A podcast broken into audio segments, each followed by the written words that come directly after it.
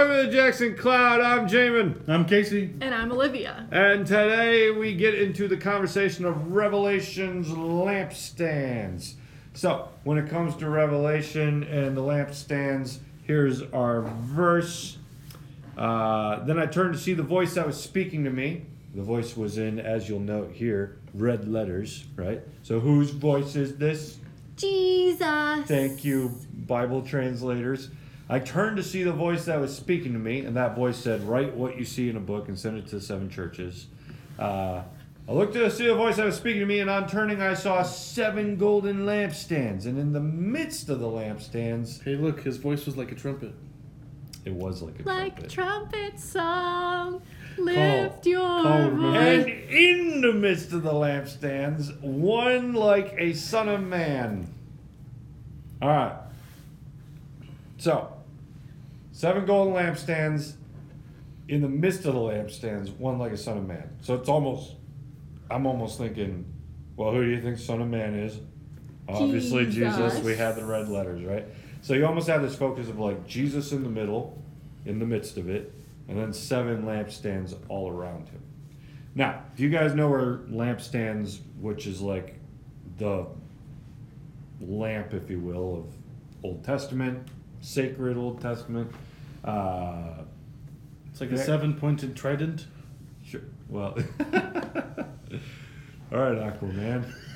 uh, yeah, Ah, sure, But on fire. sure, whatever. It's a firebender happy. thing. Anyway. Well, yeah. So you're thinking uh, Hanukkah, right? The menorah, things like that. Yeah. So this is uh, uh, got the lamp, and then you got all these branches that go out with fire, uh, which you know we'd either think candles or we'd think like oil, constantly keeping it. See, I don't know about the oil part. That wouldn't make any sense to me. Well, I've never seen an oil one with seven lights. Like, it's always been oil with one versus not seven. But we're gonna get into some Zechariah stuff with the lampstand later. I don't want to overly complicate today's lampstand, but then we get into conversations of oil and things like that. So, with this particular one, we have Jesus in the middle, seven lampstands all around us, and again, if you're unfamiliar with ancient times with just a lampstand in general, and you're unfamiliar with like the meaning behind lampstands, this already sounds like complete gibberish, right? A little bit, yeah. And then I saw Jesus. There was lamps everywhere. it's like just no, no, fiery tridents. yeah, fiery tridents everywhere. So, where are we going with this? In the Old Testament, uh, what was the importance of a lampstand? Do you guys know? Have any idea where it pops up in important places? Well, I mean, I remember the the The temple? the reason for Hanukkah is the oil lasted for more days than once. Oh, now oil and lamps can go together. No, it Sure. doesn't. That one still doesn't for me. I still don't understand. Like, if it was one oil lamp, yes, but multiple oil into the seven, I don't get it. But apparently that's a thing, so I'm just referencing the thing. Okay. Well, yeah, you mentioned the tabernacle. Okay. So the, in or the temple, which is the same thing. So we've got like kind of uh, progression of holy space throughout the Old Testament, right? The first temple is the Garden of Eden, where God dwells. The second temple, more or less, is is uh, uh, the tabernacle, which is a mobile tent of sorts, where Israel will walk through the wilderness, set it up, bring it down, set it up, bring it down. Ark of the Covenant goes with them, which God is thought to sit upon between the cherubim. So, like, there's sacred furniture inside of the tabernacle. Slightly off topic, Mm, but I knew you were going to do something. Would they ever get tired? Like, I know they eventually went to a permanent thing, but like, did they go to a permanent thing because they got tired of setting up and tearing down all the time? Like, No. was that ever mentioned? I feel like I have worked in um, mobile churches before, so I understand your uh, sentiment here. but one is pre promised land. Right? Okay, And the other one is now we're here, so let's set it up. And actually, God never told them to make a temple, you'll remember. Uh, this was David, who was like, he went up to a prophet, he's like, I want to build God a sacred space. Like, I got an awesome castle I live in. and God's got a tent. You know, like it doesn't feel right. Let me build it. Let me build it. And the prophet's like, yeah, sure, do it. Sounds great. Why would God not want that? And then the prophet goes home, and God's like, I don't want that. so, go. Well, it, it's not exactly that he didn't want it. He just told him, hey, go back and tell David, like, all right, fine, I'll let you build it, but you're not gonna do it. You're gonna have your son do it because you're not in a place. I think it was more or less like there's. It's been so long since I read it, but I think it was like there's blood on your hands. you know, Mm. That's like- what I remember. yeah. So you're not going to do it. Solomon can do it. Solomon wasn't great either, but Solomon builds the temple, right? Uh, so this is like the permanent dwelling. And in the first tabernacle, well, okay, in the first tabernacle, there's a lampstand with the seven branches. And that is meant to, like, you come into God's presence. All the furniture means something. You come into God's presence. God is, if you will, He's the light to Israel. There's bread there. God is the sustenance to Israel. There's other things present. Like all, all of the tabernacle is huge in symbolism of who God is. Okay. So in the first tabernacle, the tent one, one stand, seven branches. And the big one Solomon builds, everything's just, I was going to say on crack, but that doesn't sound right. Grandiose. Thank you. That's that means better what I meant. in in Solomon's temple, it's like uh, uh, it's five, la- ten lampstands, five on each side. Okay. Uh, but what about the Garden of Eden? That was God's temple. What do you think was if you would think of a lampstand there? What would you think of? Anything? Wouldn't all the trees be like a lampstand to God? Well, okay, so this this would be uh, what I've heard proposed before that makes sense to me. It's the way that that seven branched uh, lamp kind of looks like is sort of tree like, right? The way that the branches all come out and things like that. I mean, kind of. It's more symmetrical than normal trees are, but yeah. yeah, but with the high with the high uh, um, symbolism of of the tabernacle, and the tabernacle is supposed to very much mirror Eden. The way that Genesis talks about God creating the earth, they use the same language when it talks about God empowering uh, the builders of the tabernacle with this Holy Spirit to build the tabernacle. So it's supposed to be seen as like a mini Eden. So Okay. when you're thinking of like why is this lampstand here why does it kind of look tree like the idea is like think of eden god is in his presence is the tree of life But then they light it on fire. which you're super into i don't well, I know, but it's like burning trees. casey and things being on fire but not dying. That just sounds like epic casey. I'd be into that. But yeah okay. All right we digress again. Now we're in whose presence in revelation? Jesus' presence? who is God? right. And around him as though we're in the heavenly sacred space the real real tabernacle of which hebrews says like everything on earth is just like a, a shadow of the real thing okay? Here we are in jesus' presence and around him are seven lampstands. Now i hate to spoil this but Spoiler alert. we got to get a the the bible has been spoiled for a few thousand years okay so jesus in the middle lampstands all around him jesus is going to tell us in like another three chapters or so he's going to say the seven golden lampstands are the seven churches Okay. so Jesus just said, "Write to the seven churches who are," and then he's and Jesus says, "Write to the seven churches," and he's standing between seven lampstands. Then the Bible clarifies what are the lampstands? They're the churches, which brings us to the question: We're in the sacred space. Jesus is here in the midst of it. He's got a message to the lampstands. The lampstands are churches. How do you think metaphorically, symbolically, the church fits as a lampstand? It produces light. Sure, which means like what? well, can you think of other verses where the church and light come together or anything like that?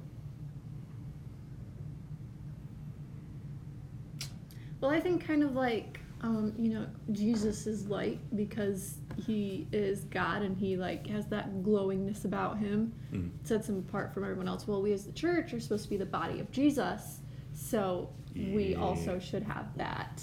Yeah, I like that. Arise and shine, right? So you've got this. Rise and shine Oh, I didn't mean to- give God the I didn't mean to glory, set off your song censor. Uh, um, yeah, yeah, yeah. So Jesus is is the light, right? Light of the world, if you will, and in God's presence in the Old Testament, there was the true light here in this lampstand. And here's God as Jesus in the New Testament, and in his presence, here's the light, these lampstands. As Olivia said, I'm mansplaining, I get it, but uh, the lampstands are the church. The church is Jesus' body. Therefore, just as Jesus is the light of the world, so the church then becomes the light of the world because they continue to live out who Jesus is, right? So great. I was I was not headed there yet, but you just like skipped a whole bunch. Yeah. uh, other times where the church and light come together. Let's see if I can find the verse right away. I don't remember off the top of my head, and honestly, I'm brain dead today. You did move a lot of things, from what I understand.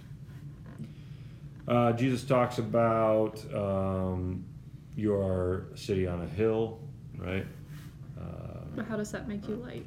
yeah, I wish I Isn't could. there a "Don't hide your light under a bushel"? I think it's actually in the same general statement. Yeah.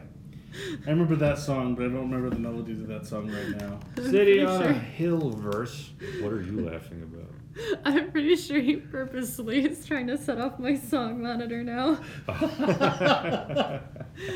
But see, I don't remember it, so I just This little light There you of go. That's it. yeah. I'm gonna let it shine. Oh, okay, but you're headed there. You are the light of the world. A city on a hill cannot be hidden, nor do people light a lamp and put it under a basket, but on a stand, and it gives light to all in the house. In the same way, in the same way, this is Jesus saying this. Let your light shine before others, so that they may see your good works and give glory to your Father who is in heaven.